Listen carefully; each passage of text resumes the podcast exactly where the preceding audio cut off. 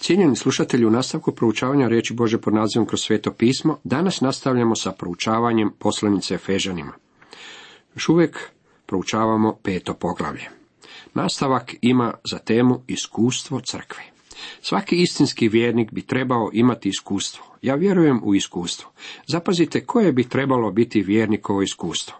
U 18. i 19. redku čitamo I ne opijajte se vinom u kojem je razuzdanost, nego punite se duhom. Razgovarajte među sobom psalmima, hvalospjevima i duhovnim pjesmama. Pjevajte i slavite gospodina u svom srcu.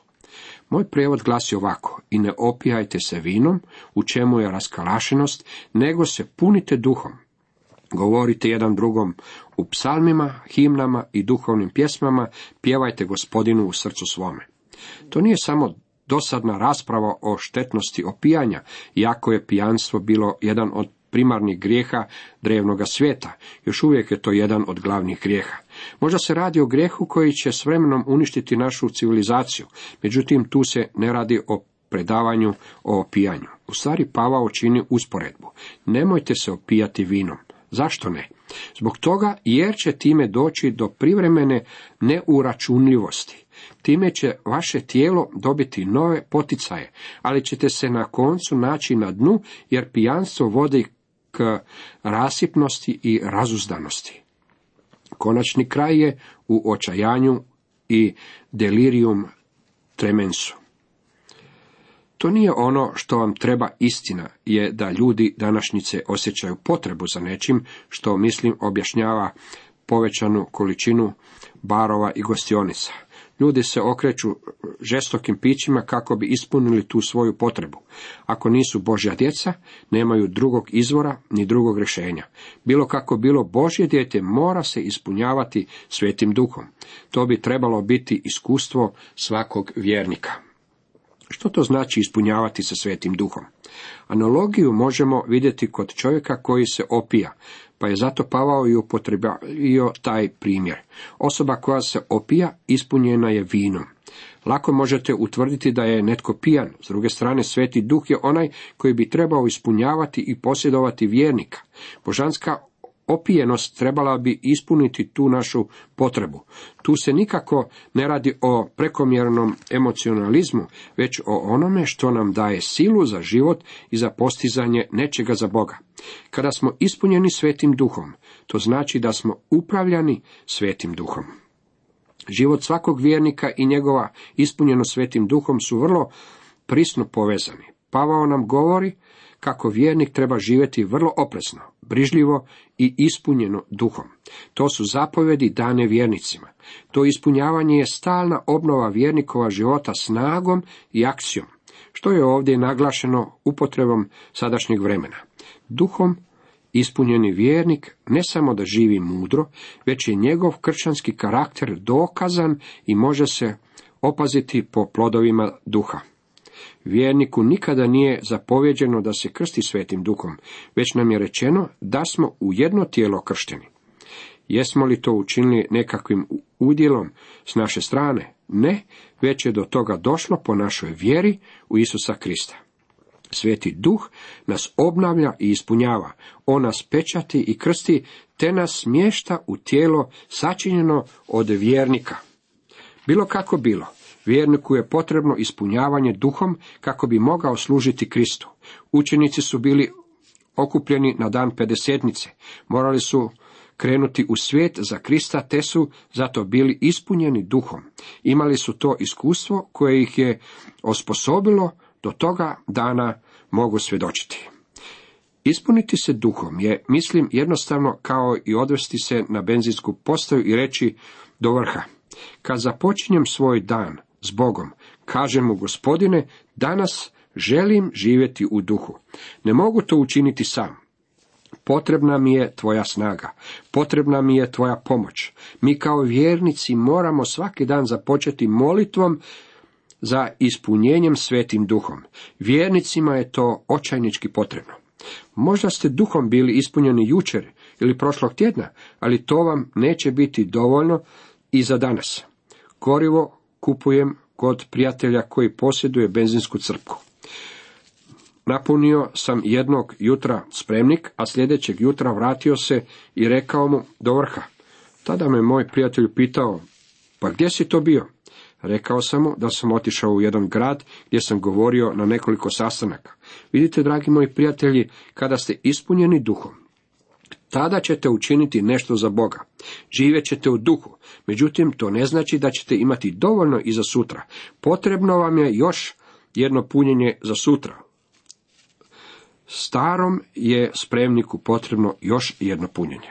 To je razlog zbog kojeg Bog neke ljude može moćno upotrijebiti jednoga dana, a drugoga se mogu osjećati potpuno prazno.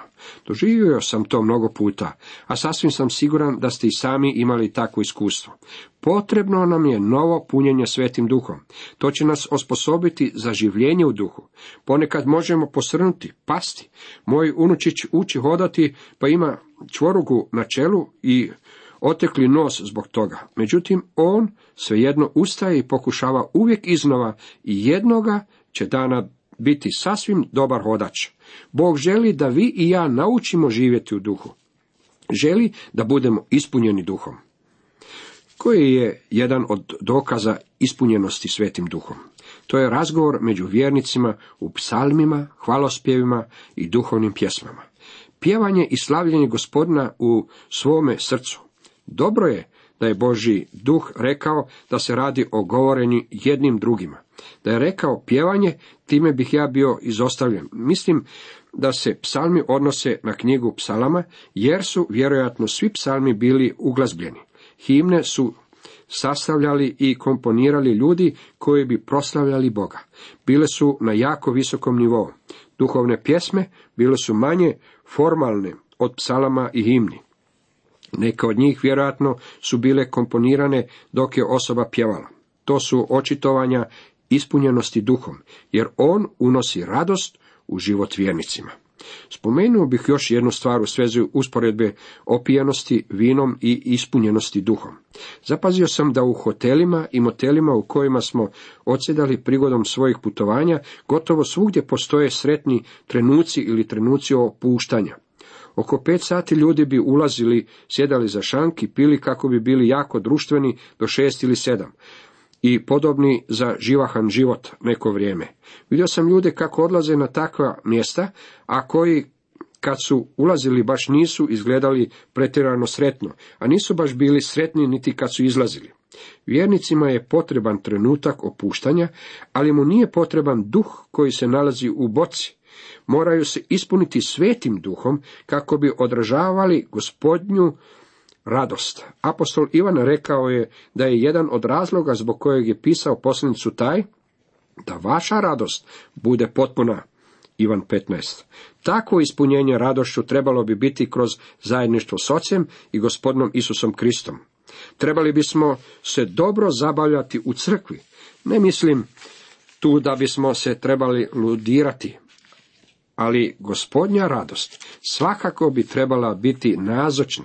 Takva radost dolazi iz i od ispunjenja svetim duhom. Svagda i za sve zahvaljujte Bogu Ocu u imenu gospodinu našega Isa Krista. Još jedan dokaz ispunjenja duhom je i stav zahvalnosti. U knjizi psalama zapažamo veliku količinu zahvaljivanja i slavljenja Boga, a sve je to pisano na vrlo visokom duhovnom nivou. Toga danas nema baš previše među vjernicima. Svi bismo trebali reći slava gospodinu i hvala Bogu na njegovom neizrecivom daru. Možete li to reći od svega srca? Te riječi nemaju apsolutno nikakvog značenja ako ne dolaze od srca. Ispunjenje duhom stvara život pun zahvalnosti, tako da iskreno možemo zahvaljivati Bogu na svemu. Dok ovo pišem u crkvama se promovira mnogo gluposti koju ja nazivam traljavom ljubavi. Nedavno sam čuo, samo svima recite ljubim te. Dragi moji prijatelji, ako ih ne volite, nemojte im to reći. Ako ih ljubite, pokažite im to. Doktor Kelly bio je veliki kirurg i obstetričar. Pisao je na polju obstetrike i njegova su dijela bila klasična na tome polju mnogo godina. Također bio je i veliki kršćanin, uistinu predivan čovjek u gospodinu. Postoji priča o tome kako je jednom išao u šetnju predivnom seoskim područjem u okolici Balmitomera, ožednio je i zaustavio se kraj jedne farme kako bi dobio malo vode. Vrata je otvorila malena djevojčica. Rekla je da su joj roditelji u gradu i da u kući nema vode, ali da ima hladnoga mlijeka dolje na izvoru. Želite li čašu mlijeka? Naravno da hoću, odgovorio je. Sjeo je na trijem dok mu je ona donijela čašu mlijeka. Tada ga je zapitala, želite li još jednu čašu? On joj je odgovorio, naravno da želim. Donijela mu je i drugu čašu. Zahvalio joj je i nastavio dalje razmišljajući o tome kako je to divna djevojčica. Nije prošlo mnogo, a djevojčica je oboljela. Osjećala je jake bolove sa strane, pa su je odvezli u bolnicu. Što mislite tko je bio liječnik koji ju je primio i pregledao? Dr. Kelly. Prepoznao ju je kao malu djevojčicu koja mu je dala piti mlijeka. Izvršio je neophodnu operaciju i vodio je o njoj posebnu skrb. Kada je došlo vrijeme da se vrati kući, došli su po nju roditelji. Tjeskobno su očekivali bolnički račun jer nisu imali novaca da plate operaciju i bolničke troškove. Kada su dobili račun, otvorili su ga dršćućim rukama. Ispod završne sume pisalo je, sve je plaćeno, dvijema čašama mlijeka. Potpis dr. Kelly. Bila je to ljubav na tijelu i ljubav koju je on pokazao bila je plod duha jer je dr. Kelly bio predivan kršćanin. Dragi moji prijatelji, ne morate hodati unaokolo govoreći svima da ih volite. Pokažite im da ih volite. Budite ispunjeni duhom, jer će tada biti ljubavi, radosti i zahvaljivanja u vašem životu. To je vrlo praktično. Zašto se ne odvezete do punionice i zamolite Boga da vas ispuni? Stari je spremnik prazan. Vi i ja nemamo u sebi ništa vrijednoga. Moramo doći k njemu i reći mu da smo prazni i da nam je potrebno ispunjenje svetim duhom, kako bi mogli živjeti za njega. Trebali bismo uvidjeti da sami to ne možemo, međutim on to može učiniti kroz nas. Dopustite mi da ponovim ovu činjenicu jer je vrlo važna. Rečeno nam je da se ispunjavamo svetim duhom. To je jedina zapovjed dana vjernicima u svezi sa svetim duhom. Druga, djelovanja svetoga duha ispunjavaju se u nama trenutkom kada primamo Krista. Svaki je vjernik obnovljen, regerinan svetim duhom. A onima koji ga primiše podade moć da postanu djeca Božja. Ivan 1.12 Duh također prebiva u vjerniku, a nema li tko duha, Kristova, taj nije njegov, Rimljanima 8. Vjernik je zapečačen svetim duhom, u njemu ste, prigrlivši vjeru, opečačeni duhom obećanim svetim, Efežanima 1. Također vjernik je kršten svetim duhom, ta u jednom duhu svi smo u jedno tijelo kršteni, prva Korinčanima 12. Te četiri službe, Svetoga duha izvršavaju se trenutkom kad se vjernik pouzda u Krista. Sve je to postignuto za nas. Jedina stvar koja je prepuštena nama je da budemo poslušni njegovoj zapovjedi, da se ispunjavamo svetim duhom. Podložni budite jedni drugima u strahu Kristova. Podložnost je vrlo zanimljiva riječ. Ona ne znači poslušnost. Pavao ne govori da je Bože dijete redovni koji prima naređenja nekoga u crkvi koji je narednik ili satnik. Mi primamo naređenja, ali ona dolaze od satnika našeg spasenja. Jošua je mislio da je general Izraelovih sinova. Vidio je čovjeka kako sa isukanim mačem stoji izvan tabora. Upitao ga je, jesi li ti s nama ili s našim neprijateljima? Ako mi dopustite, izreći ću to jednostavnim riječima. Tko ti je dopustio isukati mač? Ovdje sam ja zapovjednik. Radilo se u stvari o prijekoru. Zatim se čovjek okrenuo i rekao, ne, ja sam vođa vojske Jahvine i upravio sam došao da se borim za njega. Jošua je pao ničice, a čak je skinuo i cipele jer se našao na svetome tlu. Shvatio je da ima satnika. Vi i ja nalazimo se pod satnikom, međutim odnos nije vojni. već se temelji na ljubavi. Naš je gospodin rekao, ako me ljubite, zapovjedi ćete moje čuvati. Ivan 14. Mislim da tu postoji alternativa. Ako me ne ljubite, zaboravite na zapovjedi. Sada vidimo da se vi i ja moramo podlagati jedni drugima u strahu Kristovu. To ne znači da moramo salutirati i padati ničice pred čovjekom koji je činom viši od nas. To ipak znači da u Kristovom strahu moramo jedni s drugima živjeti u poniznosti našega uma. Ako se malo vratite u četvrto poglavlje u stihove 1 i 2, zapazit ćete da Pavao ovaj odjeljak započinje time da bi naš život trebao biti u poniznosti i krotkosti. To je ista stvar koju nalazimo ovdje. Međutim, zapazite kako u četvrtome poglavlju započinje sa zaklinjem vas. To nije zapoved, već govor ljubavi. Sinajski ognja, oganj je utihnuo, a sada se sve temelji na onome što je Krist učinio na Golgoti temelji se na Božoj milosti. Zaklinjem vas dakle ja sužanju gospodinu. Živite doslovno poziva kojem ste pozvani sa svom poniznošću i blagošću.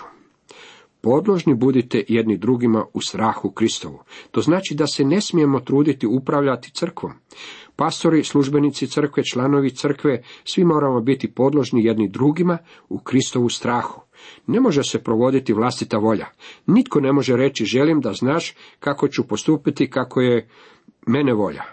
Ako to želim učiniti na ovaj način, tako ću to i učiniti. Takvo ponašanje nije obilježje duhom ispunjenog vjernika. Podložnost jednih drugima u Kristovom strahu je drugo obilježje ispunjenosti svetim duhom žene svojim muževima kao gospodinu, jer muž je glava žene kao i Krist glava crkve, on spasitelj tijela. Pa kao što se crkva podlaže Kristu, tako i žene muževima u svemu. Istraživao sam malo ovu riječ podlaganje.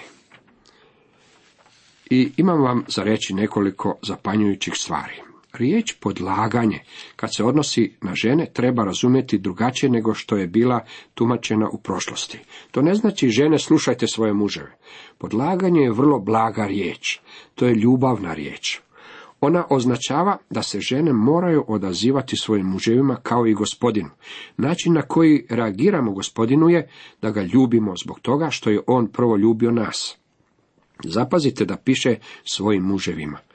Vrlo osoban odnos pun ljubavi je temelj za podložnost. Pavao se obraća vjernicima u svezi s brakom. U odnosu muža i žene muškarac je agresor. On je agresor u fizičkom smislu. On je onaj koji tvori ljubav.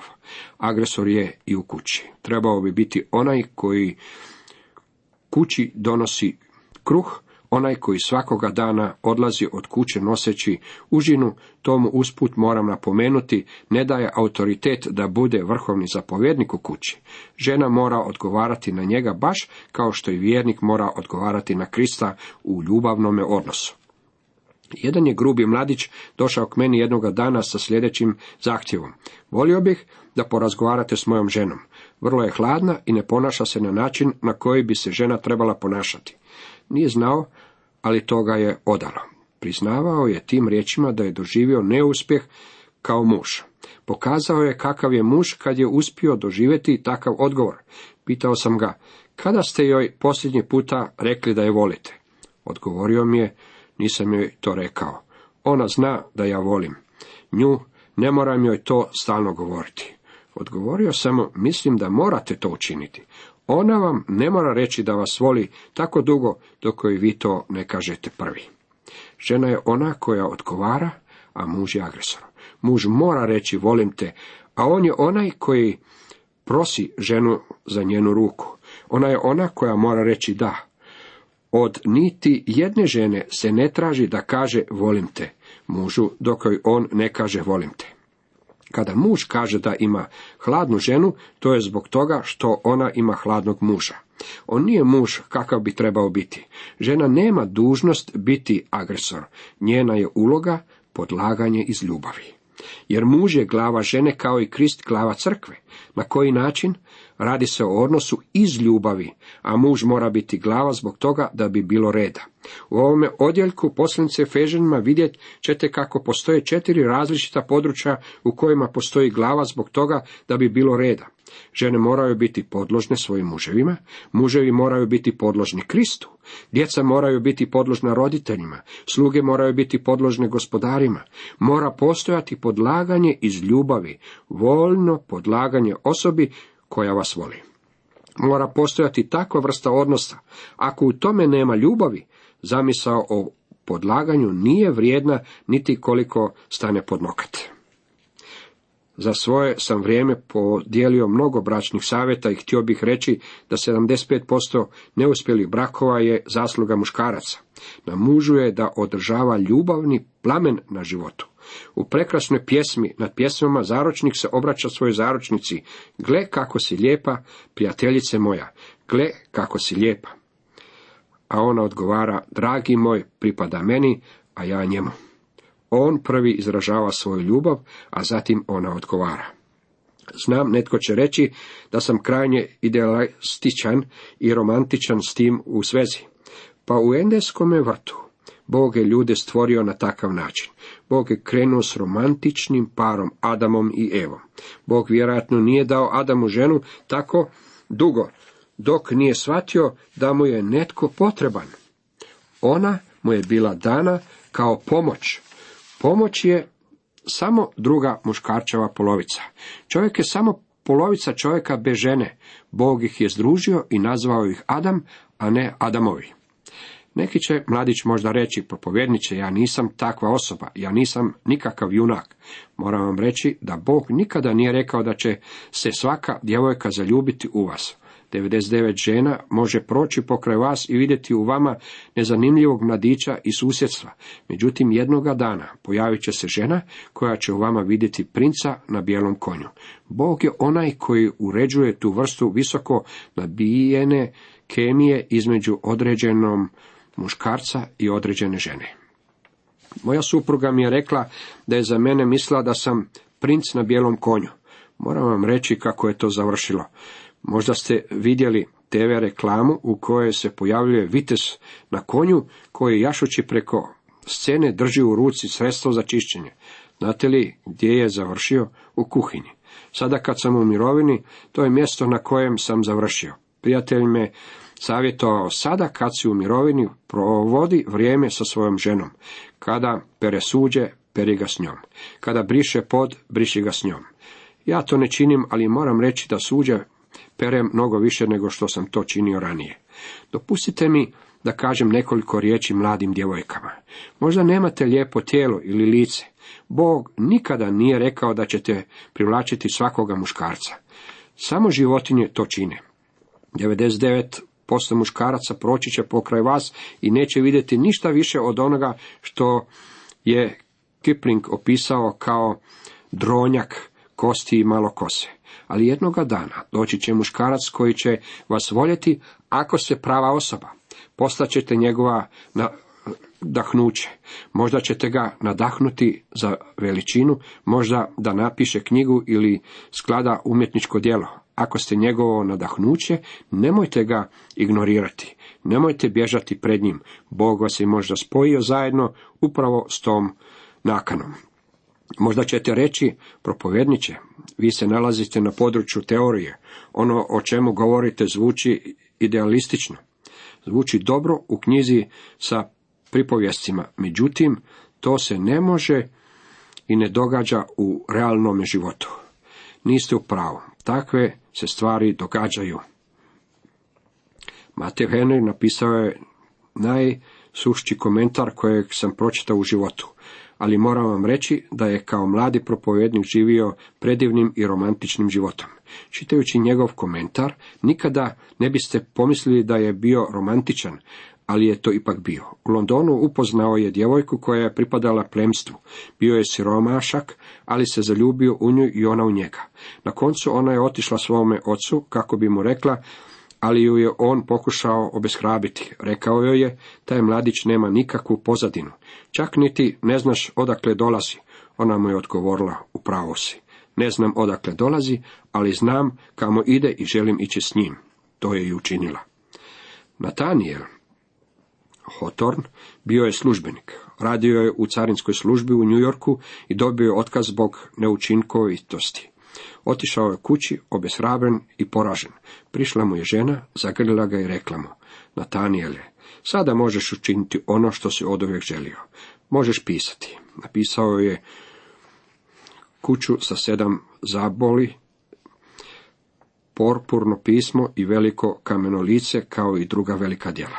Dakle, vidite, ipak to funkcionira u životu. Funkcioniralo je u životima mnoštva ljudi. Pavlove upute u svezi obitelji uče da kršćanska obitelj mora biti ogledalo odnose između Krista i crkve. Kristov odnos sa crkvom razlikuje se od odnosa muža i žene u tome što je Krist glava crkve, on spasitelj tijela. Muž nije spasitelj žene, međutim, na području podlaganja žena mora biti podložna mužu kao i gospodinu Isusu Kristu. Cijenjeni slušatelji, toliko za danas.